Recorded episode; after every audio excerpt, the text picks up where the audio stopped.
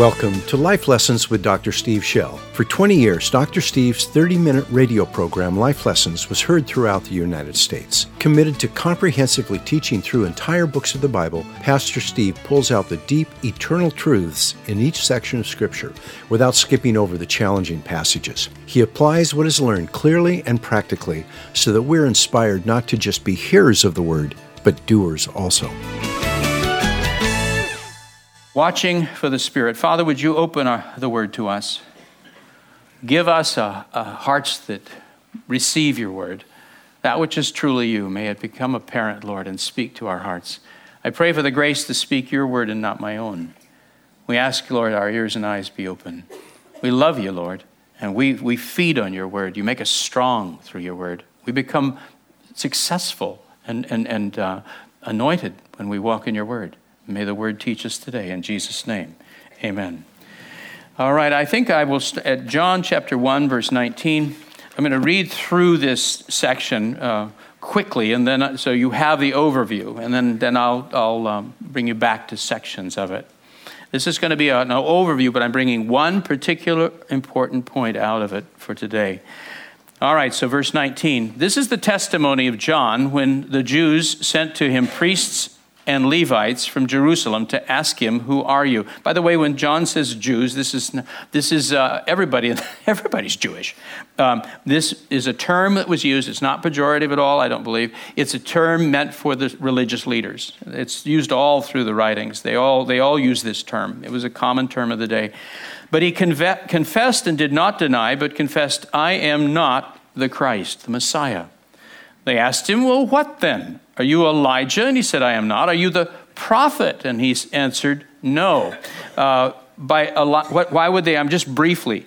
Why would they ask him if he's Elijah? Well, the prophet Malachi at the very end of the prophecy says, And I will send you the prophet Elijah before the great and terrible day of the Lord. And he will do what? He'll turn the hearts of the fathers back to their children and the hearts of the children back to the fathers. In other words, he'll restore the word of God. It'll be taught again in the family, and all will reverence it. You'll come back into to submission.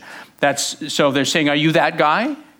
And he said, No. And then they said, Are you the prophet? And this refers back to the promise uh, that, that Moses said. He, Moses said, There will rise up from your midst, one of your brethren will rise up, and he will be, a, he will be like me. He will speak to you as a prophet like me. In other words, there's a second Moses coming, another one who will turn the hearts of the people back to God. Uh, but he answered, No, I'm, I'm not a second Moses. And they said to him, Well, who are you? So that we may give an answer to those who sent us. Uh, what do you say about yourself? He said, I am the voice of one crying in the wilderness, make straight the way of the Lord, as Isaiah the prophet said. That He says, I'm, he quotes Isaiah 40, verse 3, and says, I'm that guy. I'm preparing the hearts of the people to make straight the way of the Lord. In other words, to repent and clean up all the things that are in the way so that the, the, the king, the Messiah, can come. And now they had been sent from the Pharisees. And they asked him and said to him, Well, then why then are you baptizing? If you are not the Christ, nor Elijah, nor the prophet? John answered them, saying, I baptize in water, but among you, stand, uh, but among you stands one whom you do not know. It is he who comes after me, the thong of whose sandal I am not worthy to untie. These things took place in Bethany beyond the Jordan where John was baptizing. It's later called Bethabara. It, this is the down just north of the Dead Sea where the, where the Jordan River empties into the Dead Sea. There's actually a creek that comes down uh, from the east and, and meets into the Jordan and all. And John is baptizing in that area. In fact, archaeologists have found a, a cave in the area uh, marked with all kinds of Christian markings. Um, it probably was John's where he lived. Verse 29 The next day he saw Jesus coming to him and said, Behold, the Lamb of God who takes away the sin of the world. This is he on behalf of whom I said, After me comes a man who has a higher rank than I, for he existed before me. I did not recognize him but so that he might be manifested to Israel, I came baptizing in water. John testified, saying, I have seen. Would you say, have seen? Yes. Notice the past tense. I have seen the Spirit descending as a dove out of heaven, and he remained on him. Say, he remained on him. I did not recognize him, but he who sent me to baptize in water said to me, He upon whom you see the Spirit descending and remaining upon him, this is the one who baptizes in the Holy Spirit. I myself have seen and have testified that this is the Son of God. Three more verses. Again, the next day, would you say the next day? Yeah, yeah. John was standing with two of his disciples, and he looked at Jesus as he walked and said, Behold the Lamb of God. And the two disciples heard him speak, and they followed Jesus. That's John the Apostle and, and Andrew. How do you know who to trust? How do you know which leader to follow? How do you know who really loves you? So many people say the right things, promise us the right the things we want to hear, even look right. They look strong, dynamic, and even sincere. They speak well, and you can't miss the impressive intellect behind their words. And who among us has not followed such a person or given our heart to such a person, only to discover that he or she was not who they appeared to be? And the rude awakening we experienced when we made that discovery was not that the person was not as gifted as we thought, but they did not have the character we had hoped. In other words, we weren't disappointed by their brain, but by their or their appearance, but by their heart. The love we sought wasn't genuine. The promises weren't kept. The strength faded when pressure arose. And all those beautiful words they spoke turned out to be empty. Not only have most of us experienced this kind of disappointment once or twice, most of us have experienced it so often we've become defensive and even tend to distrust all but those who are closest to us. Would you, would you agree with me on that? I, I, I could say, well, who's gone through this? I think we all have. I, I think, I think people are such that uh, we've all been burned and followed or trusted or given our heart to someone whose character, eh, they seemed so good on the outside, so much like the person we should follow. And yet, once we got into the situation, it, the character was not there. Disappointment has driven us to a state of confusion. We don't know who to trust anymore. This passage that we are studying today is about the testimony John the Baptist gave concerning Jesus. The Apostle John was one of his disciples when that testimony took place. So he's recalling that moment when his rabbi pointed to Jesus and said, in effect, that's the Savior. But there's a very valuable insight hidden in this passage an insight into how to recognize the people whom God trusts, how to recognize the people whom God trusts.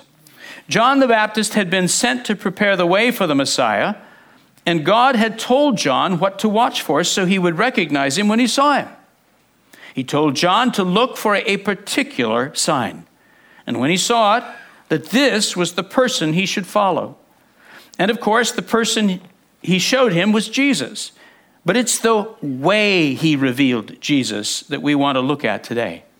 Because if we can see that same sign and let God make those important choices for us, we can start following and trusting and giving our heart to the right people, not the wrong ones. Now, that's a lesson worth learning. I had never really understood this section of John. This is the wonderful thing about this, pardon me, daily Bible study. Is as I go through it, it makes me really answer questions that I, I've, I've skipped over. This is not John the Apostle describing the baptism of Jesus. The events we've just read about took place at least 40 days after Jesus was baptized. What happened during those 40 days, by the way? Yeah. Jesus had come out to John, had been baptized, and then led by the Spirit into the Judean wilderness, and that's exactly where they are, is down there in the Judean wilderness. So he wandered up into the Judean wilderness for 40 days and had fasted and, and prayed, and what else? Been tempted by the devil, right? Apparently, Jesus then came back to the place John was baptizing. He returned uh, to that place, and it's around that return that these events took place. John says, first of all, on the day before he arrived, these leaders came down and asked these questions. But on the day he arrived, and which is what I'm going to show you shortly, on the day he arrived, this is what John said. And then on the next day, he said it again. And John and Andrew are standing there beside him as he says it. And that's when they left John the Baptist and went and followed Jesus. John the Baptist's testimony concerning Jesus was very important to the Apostle John. He had been one of the prophet's disciples until the day he pointed to Jesus and announced that he was the one for whom they had all been waiting. He does not retell the account of Jesus' baptism because that is not the purpose of this passage. The purpose of the passage is to let us hear the words John the Baptist spoke about Jesus and to tell us what John saw when he baptized him. Apparently, his account begins on the day before Jesus returned to the Jordan River, after he spent 40 days in the Judean wilderness. When Jesus first came to John to be baptized, John did not recognize that he was the Messiah. The two men were cousins, and their mothers were very close. You recall that? Elizabeth and Mary. So they must have known each other to some degree. John knew Jesus to be a good man in fact, a better man than he, but he did not discover that he was the promised Messiah until he was in the very act of baptizing him. When Jesus came up out of the water, John saw the Holy Spirit descend from heaven and remain on Jesus, and heard a voice say, This is my beloved Son, in whom I'm well pleased. God had already instructed John on what to watch for. He had told him that he would bring the Messiah to him and would give him a sign to confirm who it was. He said, He upon whom you see the Spirit descending and remaining upon him, this is the one who baptizes in the Holy Spirit. And that's exactly what happened. And then afterward, Jesus had been led by the Spirit into the wilderness where he fasted for 40 days and was tempted by the devil. But at the end of those 40 days, it appears he came back to talk with John before returning north to the region called Galilee. And it's on the day before he arrived back at the Jordan that John picks up his account. On that day, religious leaders had come down from Jerusalem to interview John. They wanted to determine why God was using him so powerfully. Was he merely a zealous man, or was he actually the arrival of one of the prophetic figures promised in the scriptures? John assured the leaders who came out to talk to him that he was not the Messiah, but simply a prophet sent by God to prepare the hearts of the people to receive the Messiah. Without identifying Jesus by name, he told them that he knew the Messiah had already arrived. In fact, he had seen him among the crowds who had, came, who had come to be baptized. You recall his statement. He says, I'm not he, but among you stands one who is. In other words, he's already here. He's already come out. He's, he's among us. He's here. So he's announcing that he, but he's not telling them at this point who it is. On the second day, Jesus returned to the area to talk with John, second day of John's report. And when John saw him approaching, he said, This is the person I've been talking about. That's my paraphrase. In that moment, he also prophesied that Jesus would die for the sins of the world and even proclaimed his preexistence. Then he explained to everyone how he knew this was the right person. He said, as he was baptizing Jesus, God showed him a very specific sign. Now, you tell me, what was the sign that John saw that confirmed it? The descent of the Holy Spirit and that he remained on Jesus. As he was baptizing, he saw this happen.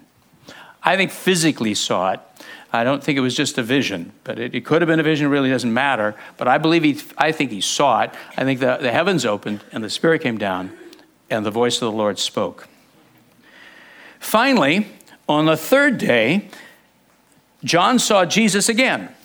And two of his disciples, John and Andrew, were standing beside him and they heard him repeat the same statement he'd made the day before about Jesus being the Savior.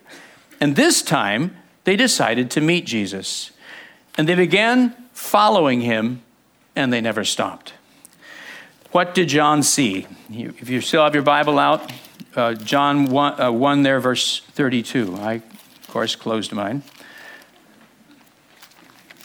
Verse 32 John testified, saying, I have seen the Spirit descending as a dove out of heaven, and he remained on him.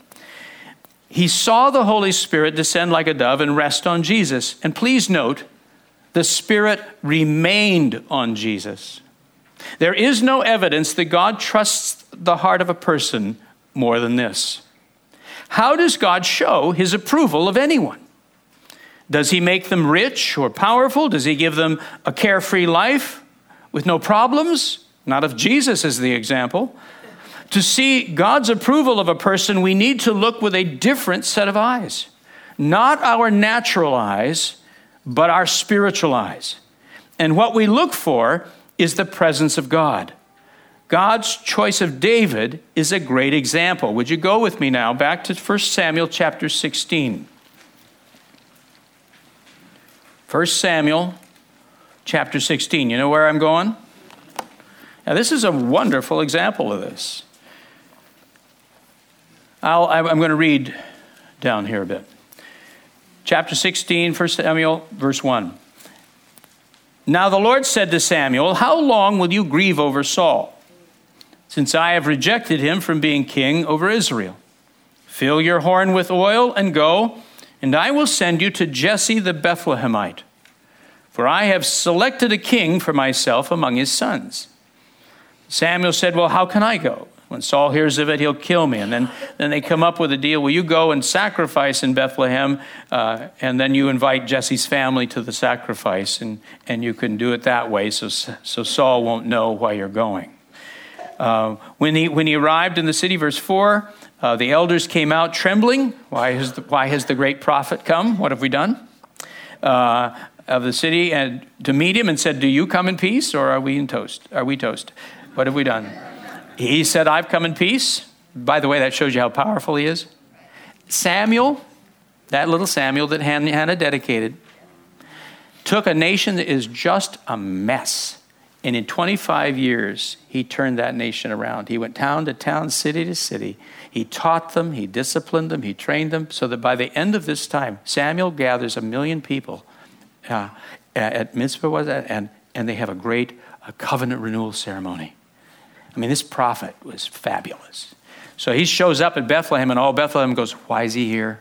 What did we do? Did you? I didn't do a thing. I don't know why he's here. All right.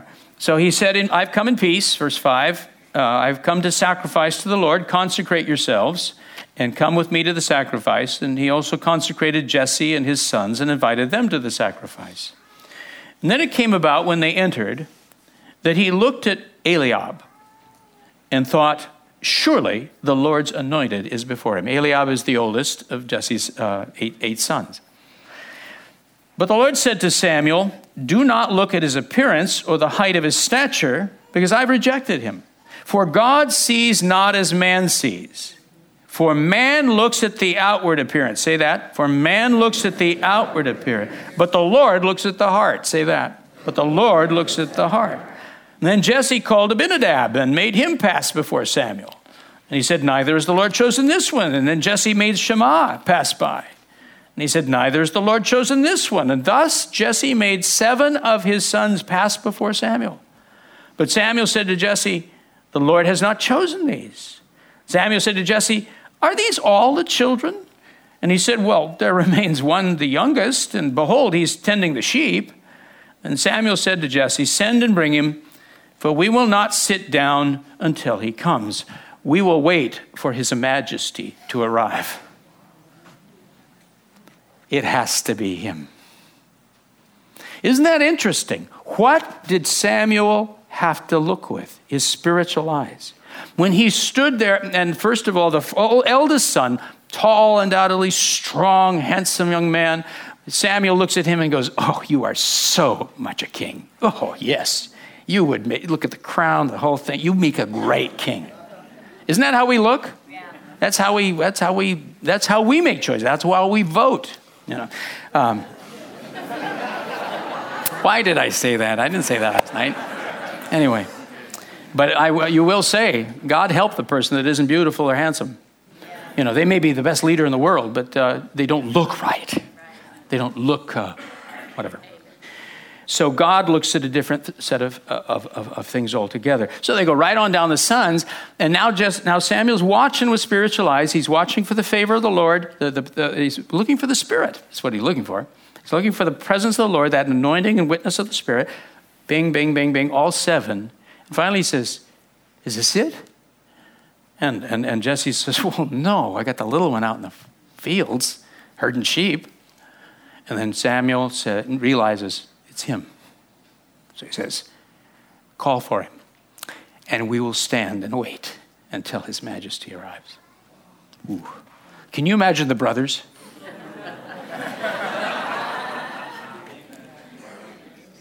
What is this?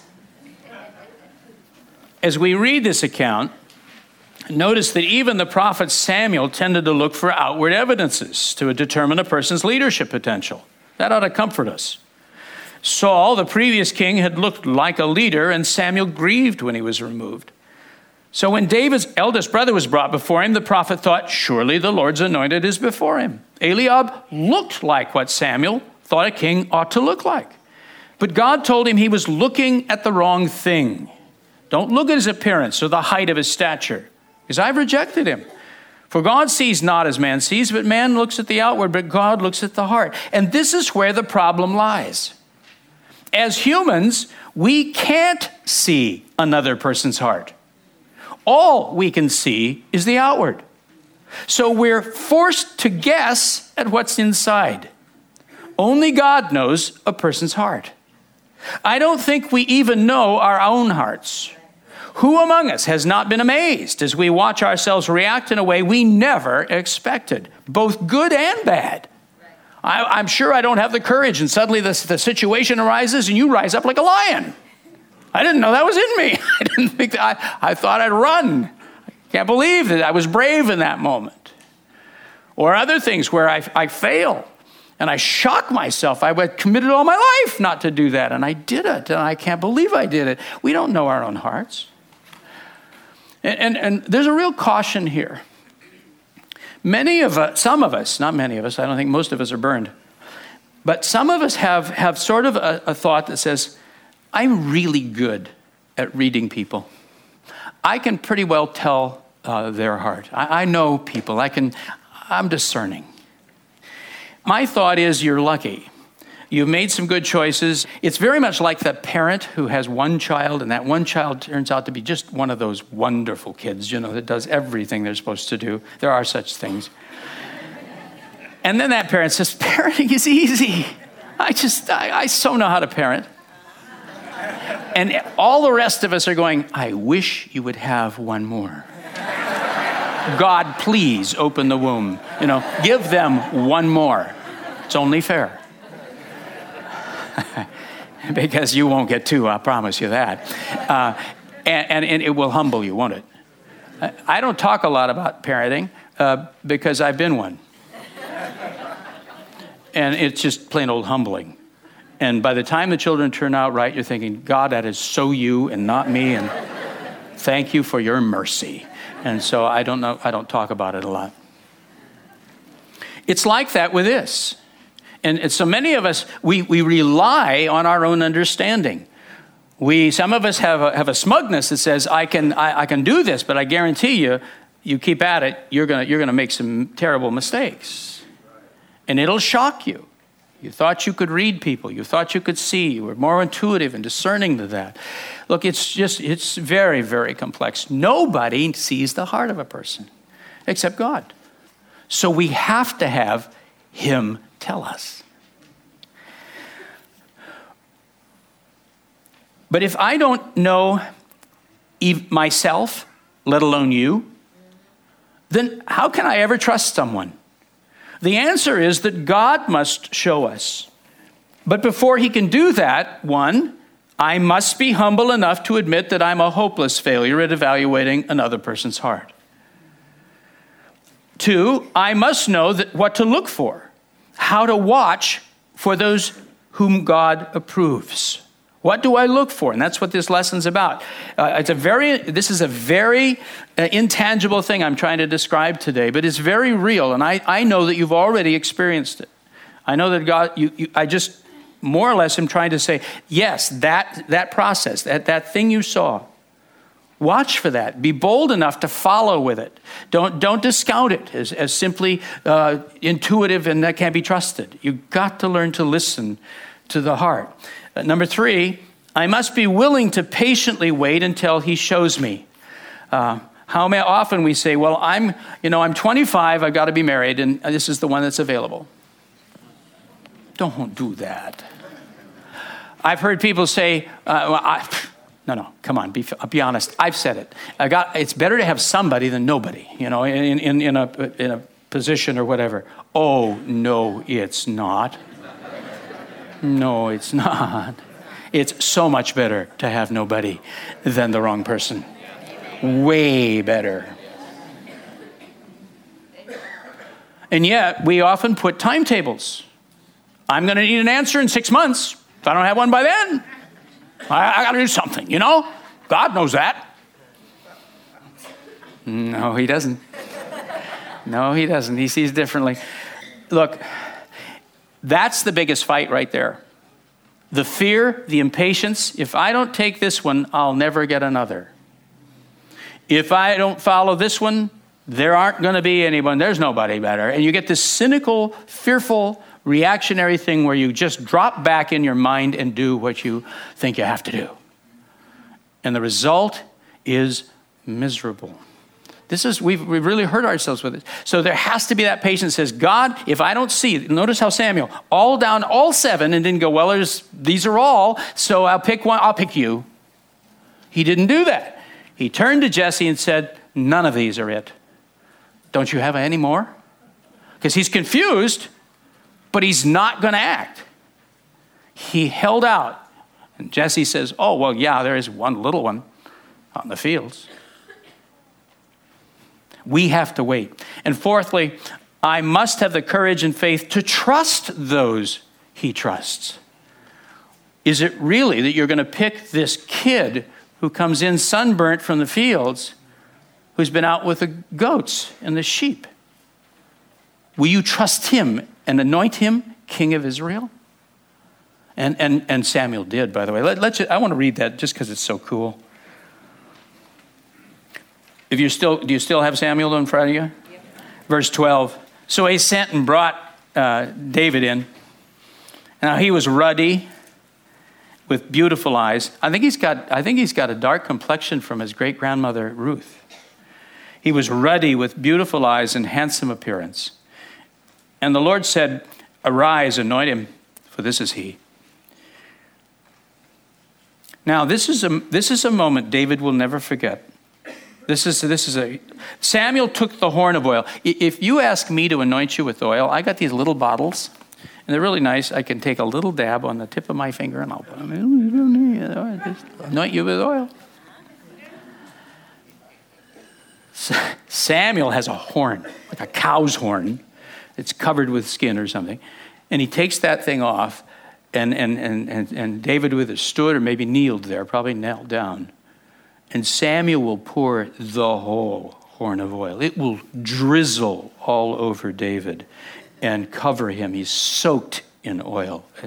And, and listen to what it says it says, And the Spirit of the Lord came mightily upon David from that day forward. I mean, David felt it. David felt the power. The, he, that oil comes over him, and the power hit David. And he's, he's anointed. And so, so much so, and, and, and that Spirit of the Lord, he was not baptized in the Spirit as you and I can be. That had not been done by Christ yet. Our, his, the temple of his body had not been redeemed as yours has been, so that the Spirit, the Holy Spirit, the precious Spirit of God can dwell in, a, in, in flesh like ours. But the Spirit was on him. Spirit was powerfully on him, so that when he sinned, do you remember in Psalm 51 what he said? One of the great pleas of his heart was, Take not thy Holy Spirit from me. Oh God, don't depart. Because it was real to him. It was not theology. Don't leave me. And he had watched the Spirit leave Saul. What a horrible thing that was. David knew he had violated God more than, more than Saul had. So he's begging, Have mercy on me. And notice he got mercy. Saul, had he begged for mercy, you know, it, it, properly, he would have too. Anyway, let's go. Here we go. Back to this. Watch for this. Recently, the Lord was teaching me personally on, a very, on this very matter. I have my own painful history of trusting the wrong people. And here's what I believe he said. And this is a paraphrase out of my, uh, my prayer journal. You are not to trust anyone in whom you do not first see a disciple's heart, which you will recognize by costly choices they have made in the past. Do not listen to their words. Watch their actions. I'll stop there. Does that make sense? People talk a wonderful game. People will tell you how deeply spiritual they are, how they, have, how they long for the souls of all of the world, how they are they're true missionaries at heart, or whatever. It's talk. You can't trust that talk. God says, I want you to watch. Have you seen them make a selfless, costly choice? One of those crazy choices. Like, why did you do that? Because they were following Jesus where he led. Have you noticed? Your way goes one way and his way goes another. Yes. Yeah. Have they taken the right turn at the Y on the road? And you'll see it. There's people, I, I watch some of you do stuff, I think, no, no, don't do that. That's crazy. I mean, but you're following Jesus radically. And I, I just have to go, wow. Bless your heart. Watch for that. Number two. Secondly, watch for those upon whom you see my spirit rest. If you do not see these things, you are not to move forward. I responded, and I'll develop the second one in a minute. I responded by promising him I would not, by his grace, do so emphasize by his grace because boy do i have a history. But i asked that he would alert me before i made wrong choices and that he would give me the courage to say no or yes once he had guided me. So lord you know my tendency is to lock into my own brain my own rationale all of us trying to do the right thing trying to do what pleases god the problem is your own brain trying to do what pleases God won't please God. Lean not on your own understanding. There's a following. To please God, we have there's a following His Word and His Spirit. And your brains trying to do the right thing for God can cause havoc. I have, I've watched others, just savage situations, trying very much with totally the right motive to do the right thing. But they did it with their mind.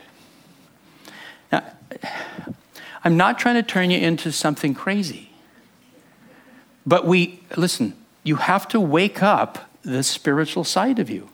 This is not, it is not some strange, unbalanced thing.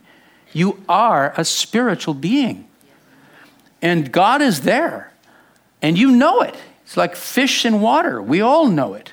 We, we, in Him we live and move and breathe. Everybody knows it. Atheists know it, they just won't admit it. And so, what you're waking up to is you're waking up that side of you that in our culture is just totally suppressed. And you're saying, All right, Lord, I'm going to listen to the heart. I'm going to watch with eyes for the Spirit. I'll, yes, I'll use my rational mind too, but I will watch with spiritual eyes. And so I said, Lord, uh, God, would you give me the grace to stop me before I do it? Wake me up so that I, so that I catch myself. I don't just go headlong into the situation. And that He would give me the courage, because it takes courage often. So often, God's ways don't make sense at the moment. It's like, you've got to be kidding. No, uh, to say no or yes once He has guided me, and to ignore the inner pressure to give in. After that, I confessed by faith, I do this I started declaring by faith that God would heal those situations I had caused if I would commit to stop making impulsive choices. Do you hear that? We often want God to wave a, a wand, but what, what has to happen is you got to turn the spout off. You got to stop making bad choices and then start making good ones, and then the situation heals. You and I can't keep doing the way we've done it and get expect different results. Yeah, you have to change the flow that's going on. Let's really rehearse the key points. Number one, I am to look for a disciple's decision, shown by actions, not words. Has that person made a selfless, costly choice to do what is right? Two, have I observed the presence of the Holy Spirit ministering through that person? Have I seen it more than once? Let me give you an illustration of this that came to mind. When Mary and I were teaching, I was teaching at the Bible college, and our children were little, and we were living in, um, at the time in Monrovia, California. And I'd drive into the, uh, to the Bible college.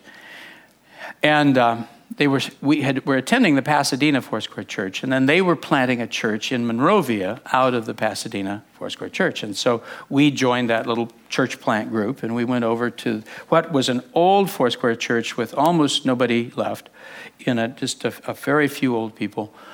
And, uh, and we became part of that new team that, you know, was, was I mean, all, all we were doing was attending. Um, but we were part of this.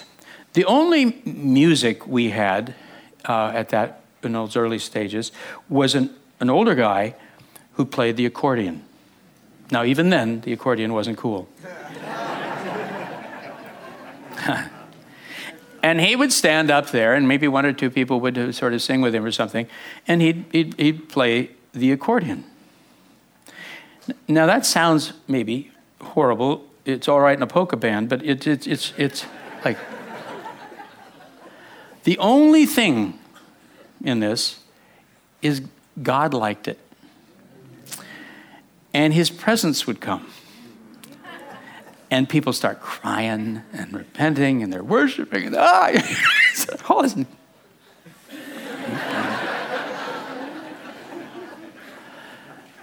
and the church grew.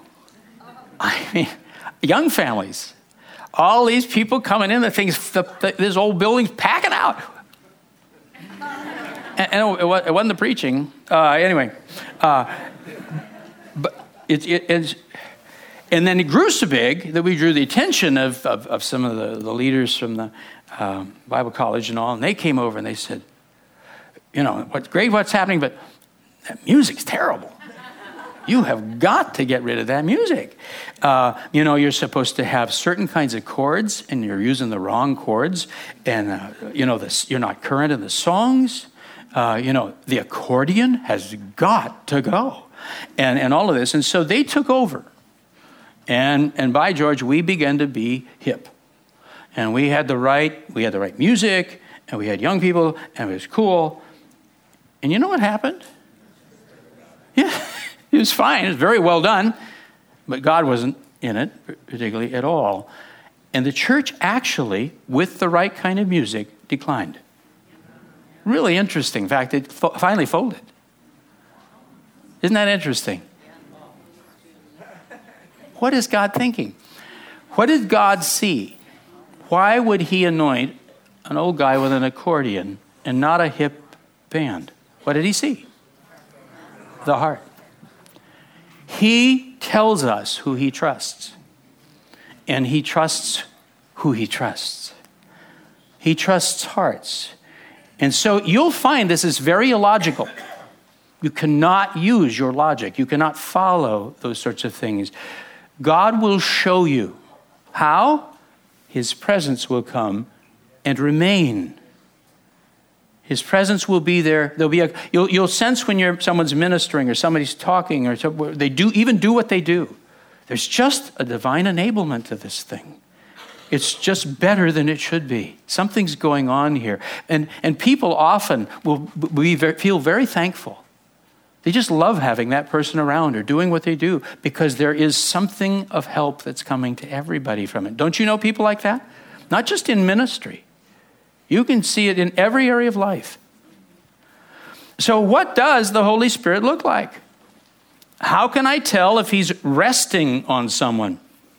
When John saw the Spirit, he appeared like a dove coming down from heaven. But that was a very unusual situation, and surely we're not supposed to watch for doves. No, please don't. There's probably undoubtedly people who do. No, most of the time, God's Spirit is invisible. But what we can see, or sense, or feel, is his influence on someone, or his power working through them. Listen, why don't you read this with me? The wind blows where it wishes, and you hear the sound of it, but you do not know where it comes from and where it is going. So is everyone who is born of the Spirit. Jesus is likening the Holy Spirit to the influence of wind. And so he picture you might picture a tree. And this great tree, the branches are moving and the leaves are going and all of this. You can't see the wind. You can feel it, but you can't see it. It's an unseen force, an influence that's acting on that thing. And he says that's what the Holy Spirit's like. When people are born of the Spirit, they're like that tree that's being moved by the wind, influenced by an unseen force. There's something at work in them that you can't see with the eyes. So are those upon whom the Spirit is at work. Now, he even tells us how many people that's supposed to happen to. How many is it? Everyone who is born of the Spirit. This is the way all of us should be working. Every one of us has a right to expect the influence and power of God to be at work through us. So if he is not, that's not a good sign. I have learned over the years that if there is a religious leader in particular, really any leader, but what are you going to do? But religious leaders if there is a religious leader, they may look right, they may be eloquent, they may even say the sort, right sort of things, but there is no evident anointing. And I'm not talking about twitching or funny things. I'm talking about that witness, that sense. It's like God comes in the room with them. You know what I'm saying? If it's not there, beware. Something's wrong. And I found it's probably worse than you think. I'm not trying to cast aspersions. I'm just telling you my experience. I've had people, and I think, why? You know, they, I, I like that person. They do fine. It, but there's nothing. It's flat. It's empty. And then as time goes on, you find that their personal life was either flawed or very flat. Something was deeply wrong inside. God knows the heart. And He will show us who He trusts by who the Spirit comes upon and remains upon. And you can see it. And if you'll trust your instincts, you'll trust your heart, you'll see these things. For example, one person might do something properly or even very well, but there's no evidence of any divine assistance. There's no effect on others that's out of the ordinary. It's just someone doing what people do. But another person does the same thing but there's something different when they do it. There's a feeling of peace or safety or cleanness. There's, their words strike the heart, even, even those, if those words weren't said as well as the first person. Though there may be nothing about that person that draws us to admire them, when they do what they do, we tend to feel closer to God. They seem to be helped by an unseen influence. When they're around, problems find resolution. Confusion finds clarity. Anger grows peaceful.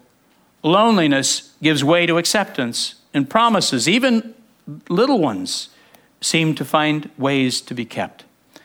You can't measure this kind of thing it's in a test tube. It's discerned intuitively. And it often surprises us because we weren't expecting it. But when we let such people into our lives, we won't grow disappointed with them as time passes. Instead, we'll tend to feel increasingly grateful that we met them. Yes, they too will have flaws. But even when they fail, they will fail with integrity. You won't have to catch them, they'll confess. A brief application John saw a dove. Samuel didn't see Israel's next king until the youngest of eight came in from the fields. But they made the right choice because they waited until God showed them his choice. We'd be wise to do the same. Would you stand with me?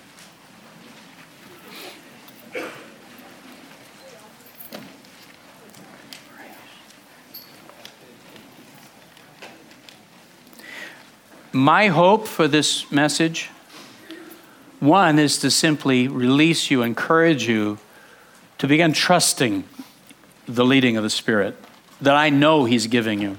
It's not a matter of let's start the Holy Spirit to talk to you. For us, it's a matter of going, all right, I'm going to listen to that. Is one to trust that. But it's all, the second is this some of us have some pretty painful histories. We've followed the wrong religious leaders to the point that we don't trust anybody. We've, uh, we've given our heart to one person after another that did not love us. And we just seem to have a propensity to make the wrong choice. I do. You don't want to follow me in the checkout line. I, if, if I were a gambler, I would be on the streets in a week.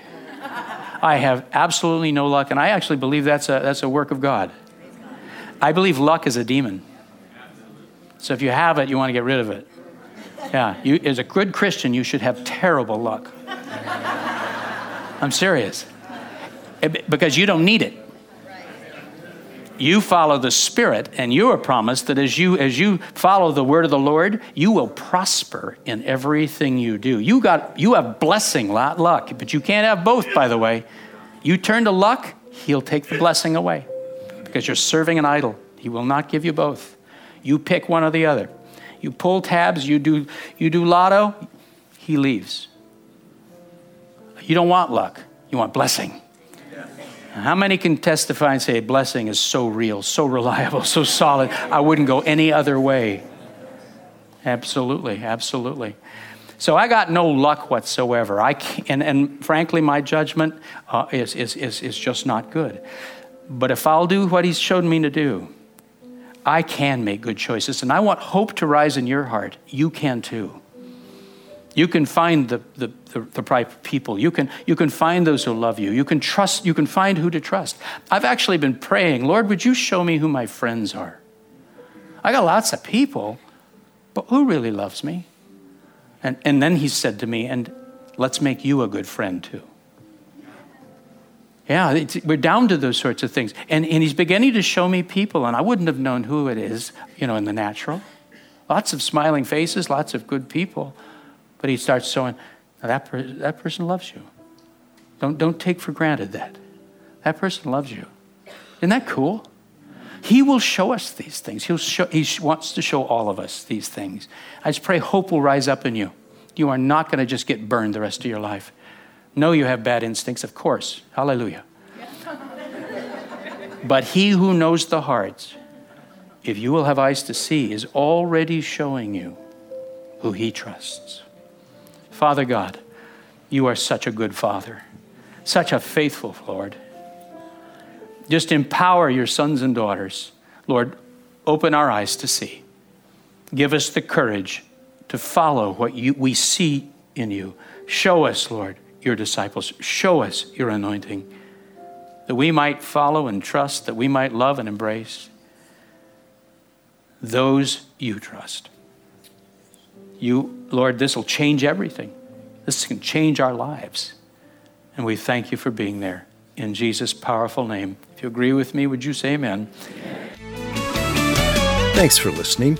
If you like this podcast, please click the like button, subscribe, and share it with a friend.